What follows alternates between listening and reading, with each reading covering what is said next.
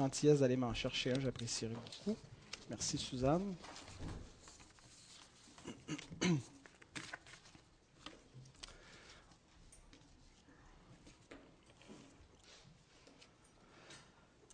Imaginez que vous êtes né à Jérusalem vers l'an 30 de notre ère. Pas en 1930, mais en l'an 30. Vous êtes né de parents juifs. Alors lorsque Jésus fut crucifié, vous aviez quelque part entre 2 et 4 ans.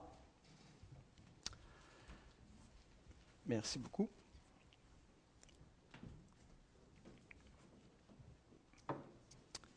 Vous grandissez dans un environnement juif.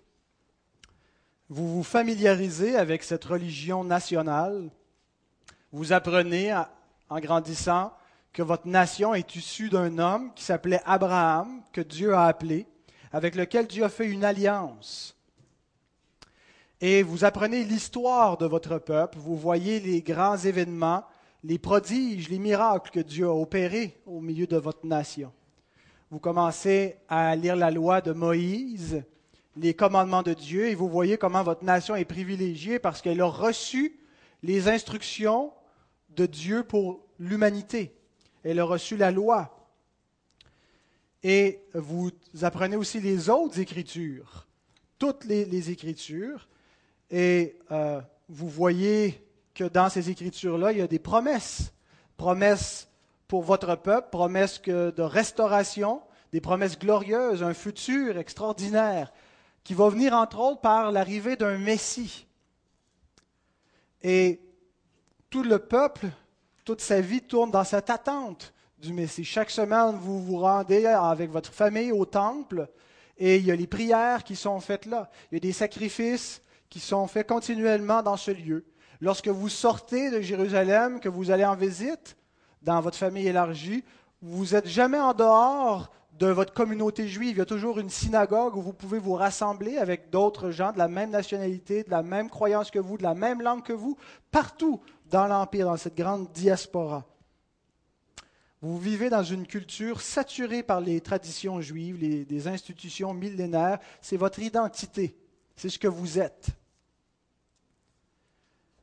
Vous êtes dans une ethnie qui est pure, qui a toutes sortes de signes distinctifs, entre autres la circoncision qui vous marque comme un peuple à part des autres. Vers l'an 45, votre famille décide de déménager de Jérusalem à Rome. Vous avez environ 15 ans à cette, époque-là. Et vous vous joignez à la synagogue qui, se rassemble dans la ville de Rome. Et à peu près à la même époque où vous arrivez dans cette synagogue, arrivent d'autres compatriotes, des juifs comme vous, mais qui ont une autre compréhension des Écritures et qui expliquent à tous les membres de la synagogue que Jésus de Nazareth et le Christ. Et ils essaient de démontrer à partir des Écritures de l'Ancien Testament comment ce personnage, cet homme qui a été crucifié, euh, il est véritablement celui que l'Écriture annonçait. Et il montre ses souffrances et tout ça. Et plusieurs sont persuadés, mais d'autres refusent de croire que ça puisse être vrai. Et ça donne lieu à une division majeure au milieu de cette synagogue. C'est la première fois que vous vous êtes dans une division de votre, communauté, vous vivez pour la première fois un, schisme important, et votre famille suit la minorité chrétienne, les gens qui se rattachent à cette doctrine que Jésus de Nazareth est celui qui était promis, alors que tout le peuple est resté euh, sans s'en rendre compte et continue d'attendre. Eh bien, vous, votre famille suit et croit que oui, c'est Jésus et vous êtes une minorité rejetée des Juifs, mais à la fois aussi euh, persécutée euh, par moments par les païens. Mais vous avez une grande consolation malgré tout euh, dans ces souffrances-là, parce que vous avez une attente plus ardente que jamais que Jésus revient et il revient très bientôt. Et que maintenant tout le monde va le savoir lorsqu'il va revenir, la nation va le reconnaître. Le temps passe et Jésus ne revient pas et les persécutions continuent d'augmenter. Et vous vous rendez compte que tout allait bien dans votre vie et dans votre famille jusqu'à ce que vous deveniez chrétien. Vers l'an 50, vous avez maintenant à peu près 20 ans, l'empereur Claude ordonne l'expropriation de tous les Juifs hors de Rome. Il y en a quelques-uns ici qui ont été expropriés a plusieurs années par un dénommé Pierre Elliott Trudeau pour construire un aéroport. Vous viviez à Sainte-Scolastique et il y en a qui lui en veulent encore parce que c'est très frustrant de se faire exproprier de chez soi. Mais c'était bien moins pire que Pierre Elliott Trudeau parce qu'il y avait quand même une petite compensation, on, vous payait, on vous dédommageait pour les terres et les maisons. Mais à l'époque, quand on expropriait les Juifs, vous perdiez tout. Votre terre, votre maison, si vous aviez un commerce, et repartez à zéro. La seule chose qui vous restait, c'était votre vie, puis comptez-vous chanceux. Tous les Juifs sont, expropriés. Ceux qui sont devenus chrétiens, ceux qui sont restés dans le judaïsme.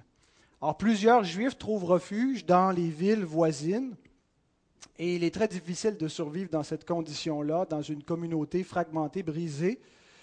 Et les communautés juives qui sont restées juives s'en sortent mieux, euh, sont, plus nombreuses. Euh, et certains d'entre vous, certains qui appartenaient, qui, étaient devenus chrétiens, se rallient à ces communautés juives parce que la situation est trop difficile de vivre dans une minorité chrétienne. Et ça devient euh, un, litige au point où vous contactez une, une, assemblée qui, qui, est réunie pour faire le bilan. Alors tous ceux qui ont cru le message chrétien, qui ont cru que Jésus se rassemblent pour voir qu'est-ce qu'on va faire, où on est rendu. Et l'assemblée est divisée. Il y a quelques frères qui encouragent à persévérer et qui nous disent non, c'est normal, il ne faut pas se décourager, il faut croire et persévérer dans cette situation.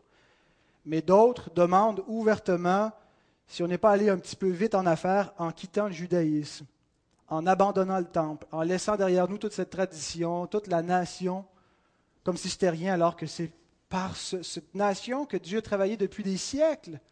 Comment est-ce qu'on a pu, comme ça, sur un coup de tête, tout abandonner? Et plusieurs commencent à dire qu'ils s'étaient trompés. Et ils disent ouvertement que finalement, ils ne croient plus que Jésus est le Christ, le Messie. Et ils reviennent au judaïsme. Et là, vous êtes plus désespérés que jamais de voir la situation de l'Église. Vous-même, vous êtes dans des doutes insoutenables. Cette petite Église qui est complètement décimée, découragée, finit par recevoir une lettre qu'on intitule l'Épître aux Romains. Et cette lettre vient complètement changer votre perspective. En lisant cette lettre, vous comprenez plus clairement que vous ne l'aviez jamais compris que les promesses de Dieu, les promesses de l'Écriture ont déjà été accomplies.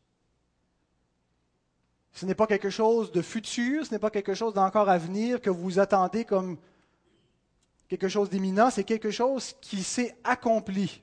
Et vous comprenez que Christ règne. Et que ce n'est pas comme toute la nation, que tout votre peuple pensait que ça allait se produire, comme un Messie qui était assis sur un trône terrestre à Jérusalem. Mais vous comprenez que le Fils de Dieu, le Fils de David, est assis à la droite de Dieu et qu'il règne sur l'univers et qu'il attend maintenant que ses ennemis deviennent son marchepied. Et que même si vous ne voyez pas encore que toute chose lui soit soumise, ce n'est qu'une question de temps. Vous apprenez à discerner ce que l'œil ne peut pas voir, le royaume invisible de Dieu. Et vous prenez conscience que le vrai peuple de Dieu a toujours été une minorité, que l'Israël national n'a jamais été le véritable peuple de Dieu au sens spirituel, mais que dans cet Israël-là, il y avait un petit reste, élu, fidèle à Dieu, et que ce vrai peuple a toujours souffert, a toujours été à contre-courant, et qui a toujours été sauvé en espérance, qui a toujours, comme vous-même, vu et salué de loin ce que Dieu avait promis dans l'attente de quelque chose. Alors vous voyez que Dieu a accompli ses promesses dans le Christ, mais que vous attendez encore ce que Dieu a promis. Et que c'est normal parce que ça a toujours été comme ça. depuis Adam, Abraham et ainsi de suite. Vous comprenez que les institutions qui étaient l'identité de votre peuple, le temple, les sacrifices, la loi, n'étaient qu'une ombre, quelque chose de passager qui était une image préfigurative de ce que Dieu a maintenant accompli dans le Christ et que vous êtes dans la réalité. Et vous réalisez à quel point vous êtes privilégié de comprendre ce que les autres n'ont pas compris. Et là, vous arrivez sur ce passage de l'Épître qui est très persuasif, qui montre à partir de l'Ancien Testament que Christ devait abolir toute cette religion ancienne, le temple, les sacrifices, les lois qui étaient temporaires, et qui devait établir un nouveau culte en sa personne, fonder une nouvelle alliance en laquelle se trouve le salut et la justification gratuitement. Lisons ce passage. Hébreux 10, 5 à 10.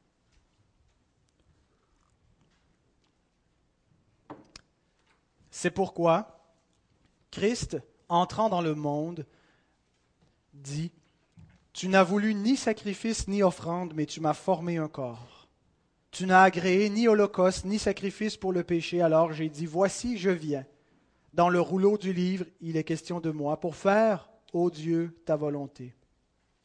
Après avoir dit d'abord, tu n'as voulu et tu n'as agréé ni sacrifice, ni offrande, ni holocauste, ni sacrifice pour le péché, ce qu'on offre selon la loi, il dit ensuite, Voici, je viens pour faire ta volonté. Il abolit ainsi la première chose pour établir la seconde. C'est en vertu de cette volonté que nous sommes sanctifiés par l'offrande du corps de Jésus-Christ une fois pour toutes. Prions. Seigneur, nous voulons simplement te demander ce matin d'éclairer nos cœurs, notre intelligence, de nous parler par ta parole. Bénis ta parole, glorifie ton nom au milieu de nous. Amen. La première chose sur laquelle je voudrais attirer votre attention dans ce texte, c'est que Christ, en venant dans le monde, parle. Et ce que Christ déclare provient d'une citation du psaume 40, versets 7 et 9. Quand vous lisez ce psaume, au début des psaumes, des fois, ça dit qui qui parle. Ça ne dit pas psaume de Jésus de Nazareth, fils de Dieu. Ça dit psaume de David. Mais pourtant, dans cette citation qui nous est faite, c'est Christ qui parle, c'est ce que l'auteur dit. Et on est familier avec le fait que l'Ancien Testament parle de Christ. Jésus lui-même nous dit sur le chemin d'Emmaüs, Luc 24, 26 à 27, ne fallait-il pas que le Christ souffrit ces choses et qu'il entrât dans sa gloire? Et commençant par Moïse et par tous les prophètes, il leur expliqua dans toutes les Écritures ce qui le concernait. Jésus a récapitulé toute l'histoire de la révélation depuis le Jardin d'Éden jusqu'au prophète Malachie pour montrer comment il était annoncé et tout ce qui le concernait. moi, c'est une des choses que, je trouve les plus glorieuses et qui, qui, m'allume le plus quand je lis l'Écriture, c'est de voir Christ au travers de toute la révélation.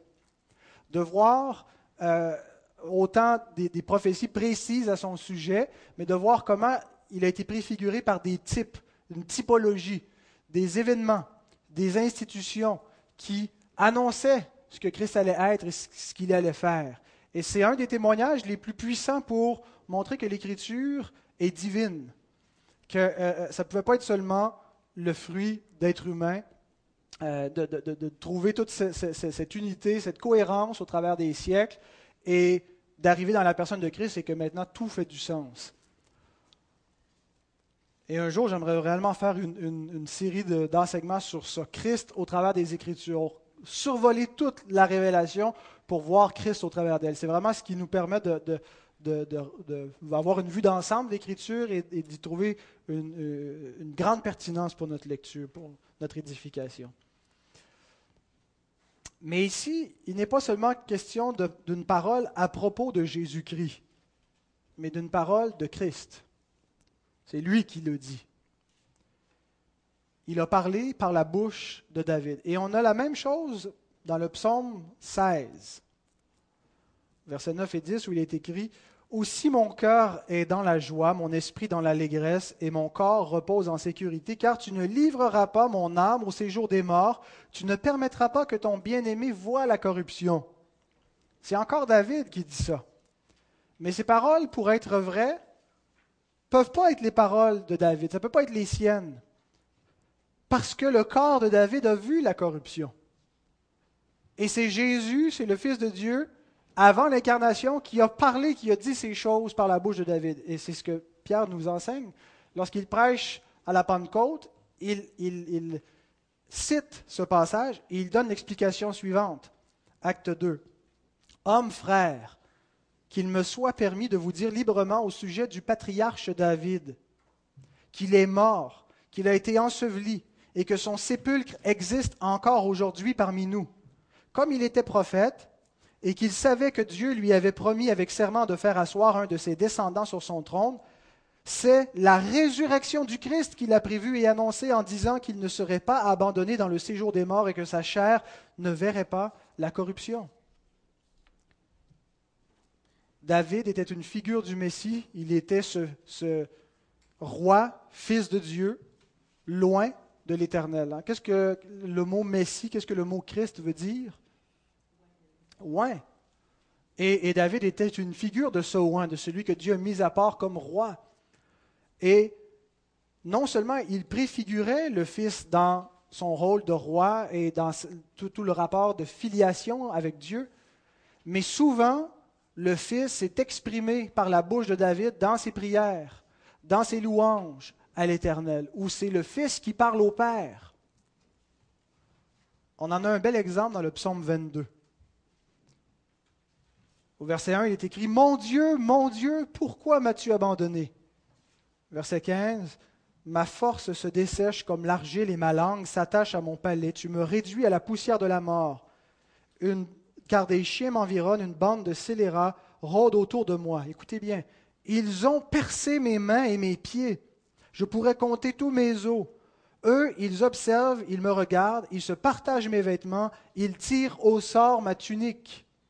Qui parle? C'est le Fils de Dieu qui parle.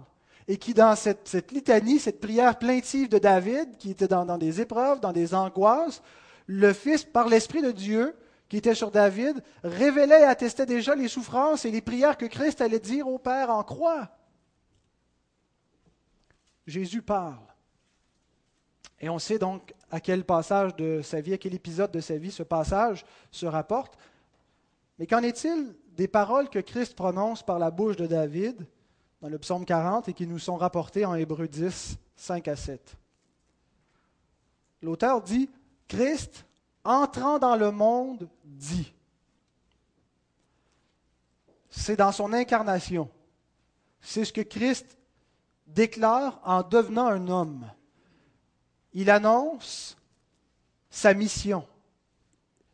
Dès son incarnation, en entrant dans le monde, il dit ce qu'il vient faire. Alors examinons maintenant ce qu'il dit. Il dit, Tu n'as voulu ni sacrifice ni offrande mais tu m'as formé un corps. Tu n'as agréé ni holocauste, ni sacrifice pour le péché. Alors j'ai dit, voici, je viens. Dans le rouleau du livre, il est question de moi pour faire, ô Dieu, ta volonté.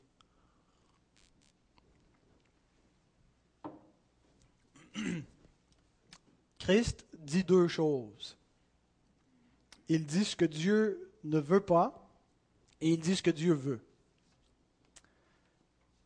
Il dit premièrement que Dieu ne désire pas des sacrifices, ni sacrifices, ni offrandes, ni holocauste, ni sacrifices pour le péché. On a là la liste de tous les types de sacrifices prévus par la loi.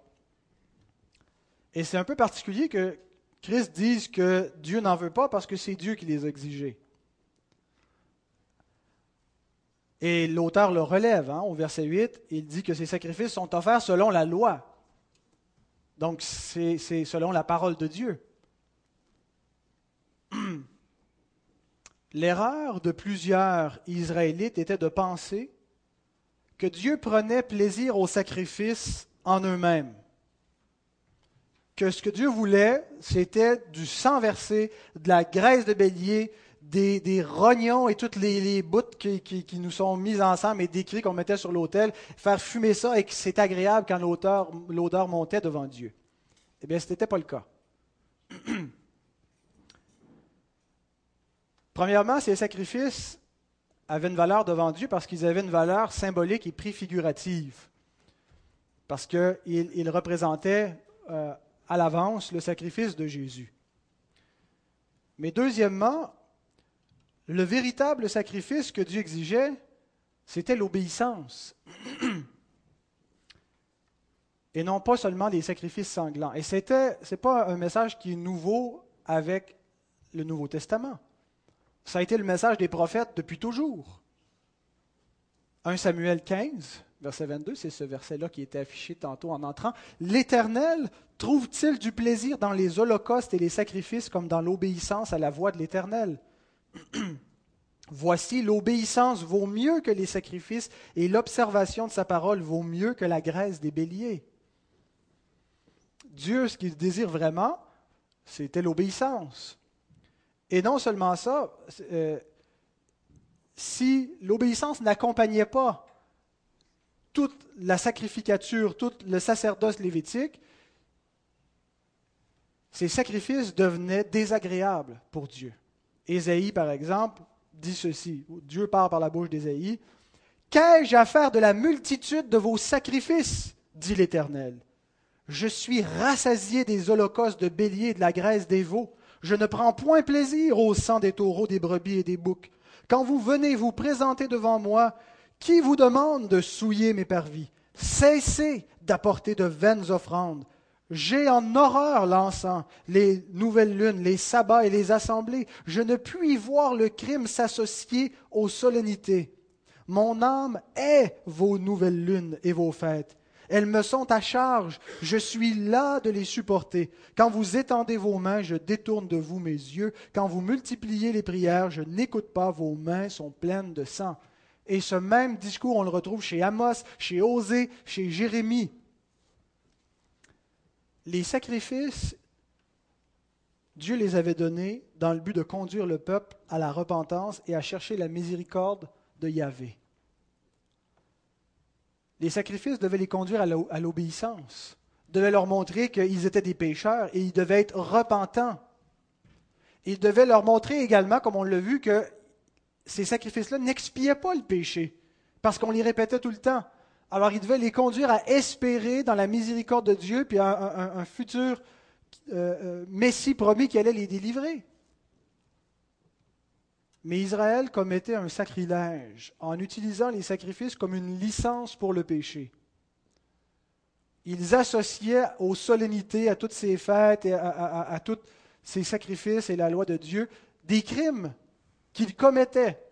Et c'est pas grave, péchons parce que la grâce abonde, on a des sacrifices en masse, le cheptel est plein. Une licence où on peut se servir des sacrifices pour finalement manipuler Dieu. Dieu sera obligé de nous pardonner, on va verser le sang comme il nous a dit de le faire, et puis on peut pécher tant qu'on veut. On n'a pas à se soucier de notre conduite. Et il y a le même danger pour nous chrétiens d'agir ainsi avec la grâce de Dieu. Euh, c'est d'ailleurs un avertissement de l'apôtre Paul à plusieurs reprises, euh, où, certains tordent le sens de la grâce de Dieu et en font une licence pour le péché. Et quand on agit ainsi, on montre qu'on n'a rien compris à la grâce et qu'on ne l'a probablement jamais reçue. Parce que la grâce nous mène à la sainteté. Alors Dieu dit à son peuple, vous n'avez rien compris, bande de tata. Vous utilisez mal les sacrifices et je n'en veux pas de ces sacrifices. De la façon dont vous me les offrez, ça ne m'est pas agréable, ça m'est répugnant. Ce que je désire, c'est l'obéissance. Et c'est à cela que les sacrifices auraient dû vous conduire. Alors, lorsque Christ entre dans le monde, il dit, je ne suis pas venu pour offrir des sacrifices, mais offrir ce que Dieu veut vraiment.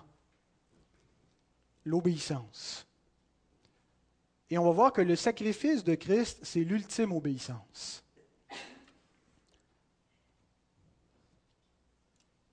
C'est le sacrifice de l'obéissance. Et c'est ça qui est véritablement agréable à Dieu. C'est ce que Dieu veut. Alors, La deuxième chose que Christ dit, c'est ce que Dieu désire. Et j'aimerais qu'on compare ce qu'on lit dans Hébreu 10, verset 5 et Psaume 40, verset 7. Tu n'as voulu ni sacrifice ni offrande, mais tu m'as formé un corps. Psaume 40, verset 7. Tu ne désires ni sacrifice ni offrande, mais tu m'as ouvert les oreilles. les traducteurs de la Septante connaissaient pas bien l'anatomie. Hein, pour eux, le, corps, l'oreille, c'est la même chose. On remarque que c'est fréquent ce genre de, euh, de, traduction euh, qui nous paraît très approximative lorsque le Nouveau Testament cite l'Ancien Testament. Euh, presque à chaque fois où l'Ancien Testament est cité dans le Nouveau Testament, c'est à partir de la version grecque de l'Ancien Testament, la Septante, qui avait été traduite pendant euh, la période intertestamentaire. Et donc, il y, a, des variantes importantes entre, entre le, texte hébreu et le texte grec de l'Ancien Testament. Mais ça ne semblait pas du tout gêner les auteurs du Nouveau Testament. Et euh, le fait qu'il les cite et qu'il les cite comme parole de Dieu donne même autorité à ce texte lorsqu'il est cité. Alors, comment est-ce qu'on explique toujours euh, cette différence entre les oreilles et le corps? Il me semble que, euh, que la proposition que John Owen, un commentateur, fait parmi toutes les solutions proposées, me semblait être la meilleure. Et ce qu'il dit, c'est que c'est une figure de style qu'on appelle une synecdoque. Quelqu'un peut-il nous dire c'est quoi une synecdoque?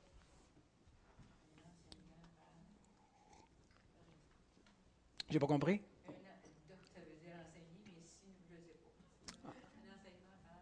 Oui, à l'arrière. Voilà. C'est prendre une partie de quelque chose pour un. Par exemple, quand on dit qu'on euh, a un troupeau de, 20, de, de 100 têtes, est-ce qu'on veut dire qu'on a juste des têtes dans le troupeau, puis euh, qu'il n'y a pas ce qui, est accroché après la tête? Euh, un troupeau de 100 têtes, c'est un troupeau de 100 bêtes, mais on prend juste une partie, la tête, pour désigner le tout.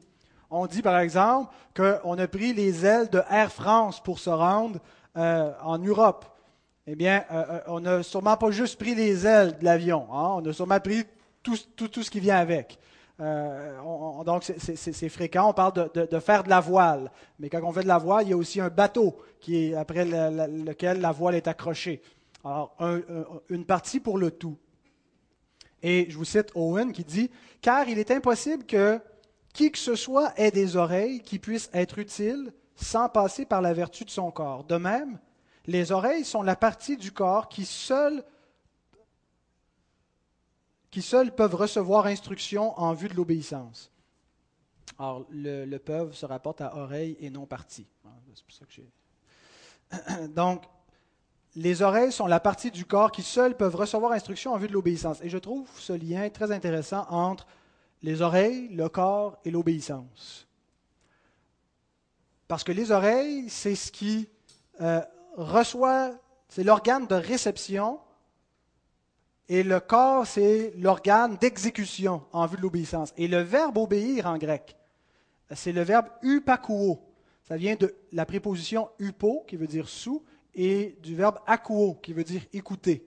Acoustique, euh, acouphène, donc akouo. Donc upakouo, c'est écouter sous, se mettre en dessous de ce qui a été dit, se soumettre à ce qui nous a été dit. Et on fait ça avec les oreilles. Et comment est-ce qu'on l'exécute? C'est avec le corps.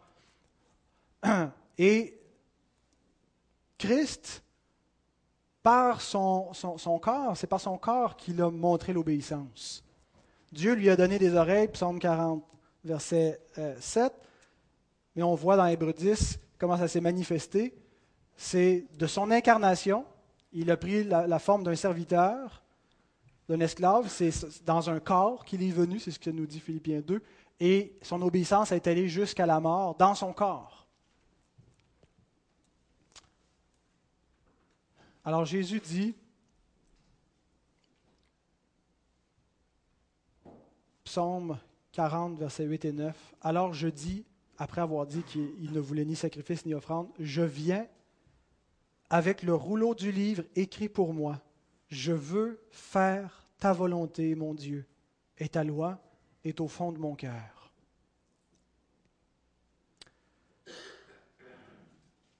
Le rouleau du livre en question, c'est la loi de Dieu. Celle-ci contient la volonté de Dieu pour l'homme, ce que Dieu exige en termes de conduite de l'homme, en termes de moralité. Quand on dit qu'on veut faire la volonté de Dieu, souvent ce qu'on veut dire par là, c'est qu'on cherche ce que Dieu attend de nous, est-ce qu'il veut qu'on déménage, est-ce qu'il veut qu'on marie un tel ou une telle.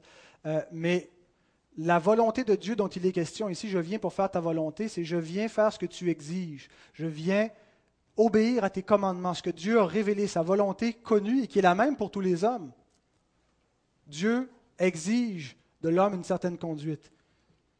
Et il dit, je viens faire cette volonté qui est écrite pour moi dans le rouleau du livre, le rouleau qui est pour moi. La traduction peut, avoir l'air bizarre, mais quand on regarde l'hébreu original, c'est le rouleau du livre qui est écrit pour moi. Ce n'est pas juste le livre parlait de Christ, mais c'est pour, pour moi, c'est destiné à l'homme et à, à, tous les hommes, et à l'homme Christ, pour faire sa volonté. Christ vient donc faire cette volonté. Je viens pour faire ta volonté. Et la volonté de Jésus est en harmonie parfaite avec celle de Dieu, de son Père. Il dit, ta loi est au fond de mon cœur. Elle est ce qu'il y a de plus précieux en moi. Ta volonté, c'est mes délices. Et frères et sœurs, il est important que nous regardions Jésus, que nous admirions cet homme comme le seul qui désirait parfaitement faire la volonté de Dieu. Nous sommes des gens, on pourrait dire pieux, des gens euh, qui, aimons la loi de Dieu, qui voulons plaire à Dieu et qui nous, attristons lorsque nous voyons le péché. Mais nous ne désirons pas faire la, la volonté de Dieu comme Christ voulait la faire. Il y a dans notre volonté quelque chose qui est en conflit avec la volonté de Dieu il y a des désirs qui sont contraires au désir de Dieu. Nous ne désirons pas parfaitement faire la volonté de Dieu, nous désirons pécher. Et nous péchons. Nous sommes souillés par le péché. Mais Christ n'était pas dans cette condition. Ta loi est au fond de mon cœur. Je désire faire ta volonté, je viens faire ta volonté. Jésus, pendant son ministère terrestre, a dit, Jean 8, verset 29, Celui qui m'a envoyé est avec moi il ne m'a pas laissé seul parce que je fais toujours ce qui lui est agréable. Il dit ailleurs dans Jean 15 qu'il garde les commandements de son Père. Et le Père lui-même lui rend témoignage, Marc chapitre 1, en disant, Tu es mon Fils bien-aimé, en toi j'ai mis toute mon affection. Et cette déclaration-là, ce n'est pas simplement comme celle qu'on pourrait faire à nos enfants, euh, juste une déclaration d'affection sentimentale, mais Dieu déclare qu'il lui est agréable. Mon plaisir est en toi. Je, je trouve agréable. Tu m'es parfait. Tu fais mes délices parce que tu accomplis ma volonté. Alors quel est l'intérêt de tout ça? L'auteur fait deux applications pour nous. Et on termine avec ça. La première application, c'est que nous sommes sanctifiés par l'obéissance de Jésus. Au verset 10. C'est en vertu de cette volonté, de la volonté que Jésus a exécutée. Il est venu faire la volonté de Dieu, il a obéi. En vertu de cette volonté que nous sommes sanctifiés par l'offrande du corps de Jésus-Christ une fois pour toutes.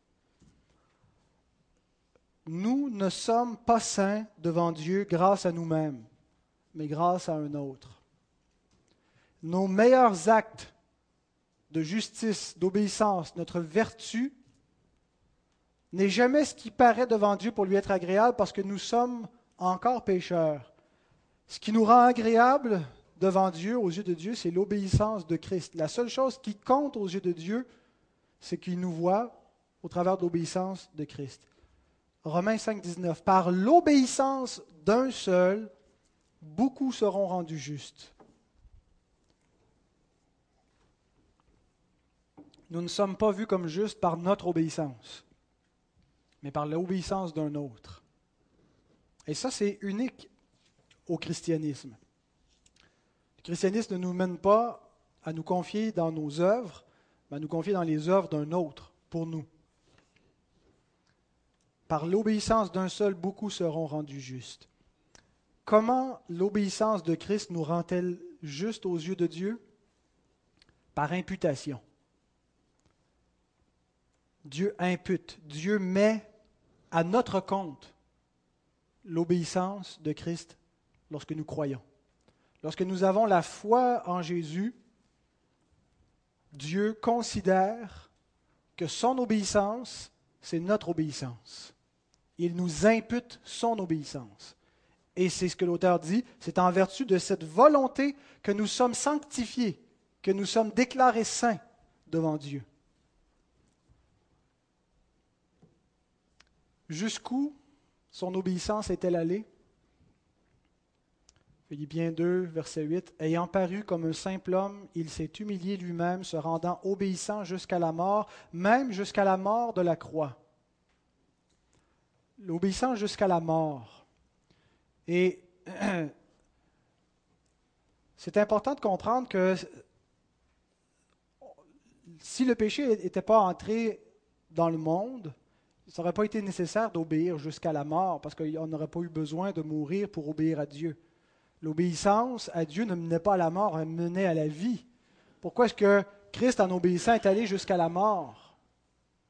C'est parce que ce n'est pas juste une obéissance active dont il a fait montre. Il n'est pas seulement juste venu faire ce que Dieu exigeait, activement obéir sans jamais commettre de péché et être agréable à Dieu, faire ses délices, faire toute sa volonté en ne transgressant aucun de ses commandements.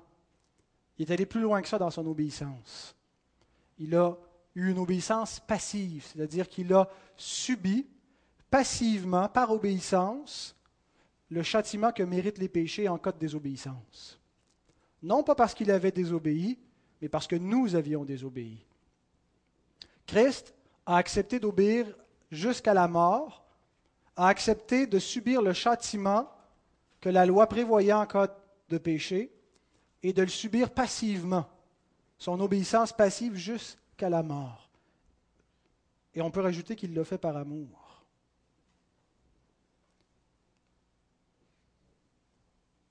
Parce que fondamentalement, la loi, tout ce qu'elle exigeait, c'était une obéissance active. Et si Christ avait juste voulu pour lui-même plaire à Dieu, il aurait pu s'en tenir à seulement ne pas transgresser les commandements et obtenir pour lui-même le statut de juste et obtenir la vie, obtenir toutes les bénédictions que Dieu promettait à celui qui est juste, à celui qui fait ses délices, à celui qui est son bien-aimé. Mais voyez-vous, quand le Père l'a envoyé dans le monde, il a dit ta mission va être plus grande que ça. Je t'envoie aussi pour racheter un peuple, pour racheter mes enfants perdus. Et Christ a accepté d'obéir, sachant que cette obéissance-là mènerait à la mort. Et lorsque nous croyons en lui, ce sont ces deux obéissances qui sont mises à notre compte, son obéissance passive et son obéissance active. Nos péchés sont pardonnés parce que le prix a été payé. Il a subi le châtiment. Mais vous savez, il y a plus que ça. On n'est pas juste pardonné de Dieu, on est déclaré juste. Dieu prend l'obéissance parfaite de Dieu, puis il dit, toi, tu es un juste. Toi, tu as parfaitement obéi à mes commandements, alors je te donne la vie éternelle. Je te donne tout l'héritage promis.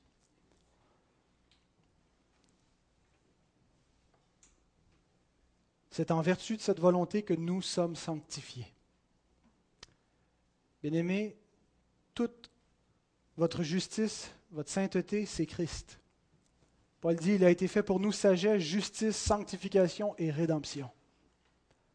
Notre religion, notre foi, notre vie, ça se résume en un mot, Christ. Deuxième application, Christ a aboli le premier ordre et a établi le second. Notez l'exégèse que l'auteur fait au verset 8 et 9. Après avoir dit d'abord, tu n'as voulu et tu n'as agréé ni sacrifice, ni offrande, ni holocauste, ni sacrifice pour le péché, ce qu'on offre selon la loi, il dit ensuite, Voici je viens pour faire ta volonté. Il abolit ainsi la première chose pour établir la seconde. Revenons à notre ami juif de l'introduction. Imaginez l'implication d'une telle affirmation pour lui dans la situation où il se trouve. Christ en disant qu'il n'est pas venu pour offrir des sacrifices selon la loi, mais pour faire parfaitement la volonté de Dieu, indiquait qu'il changerait l'ordre établi.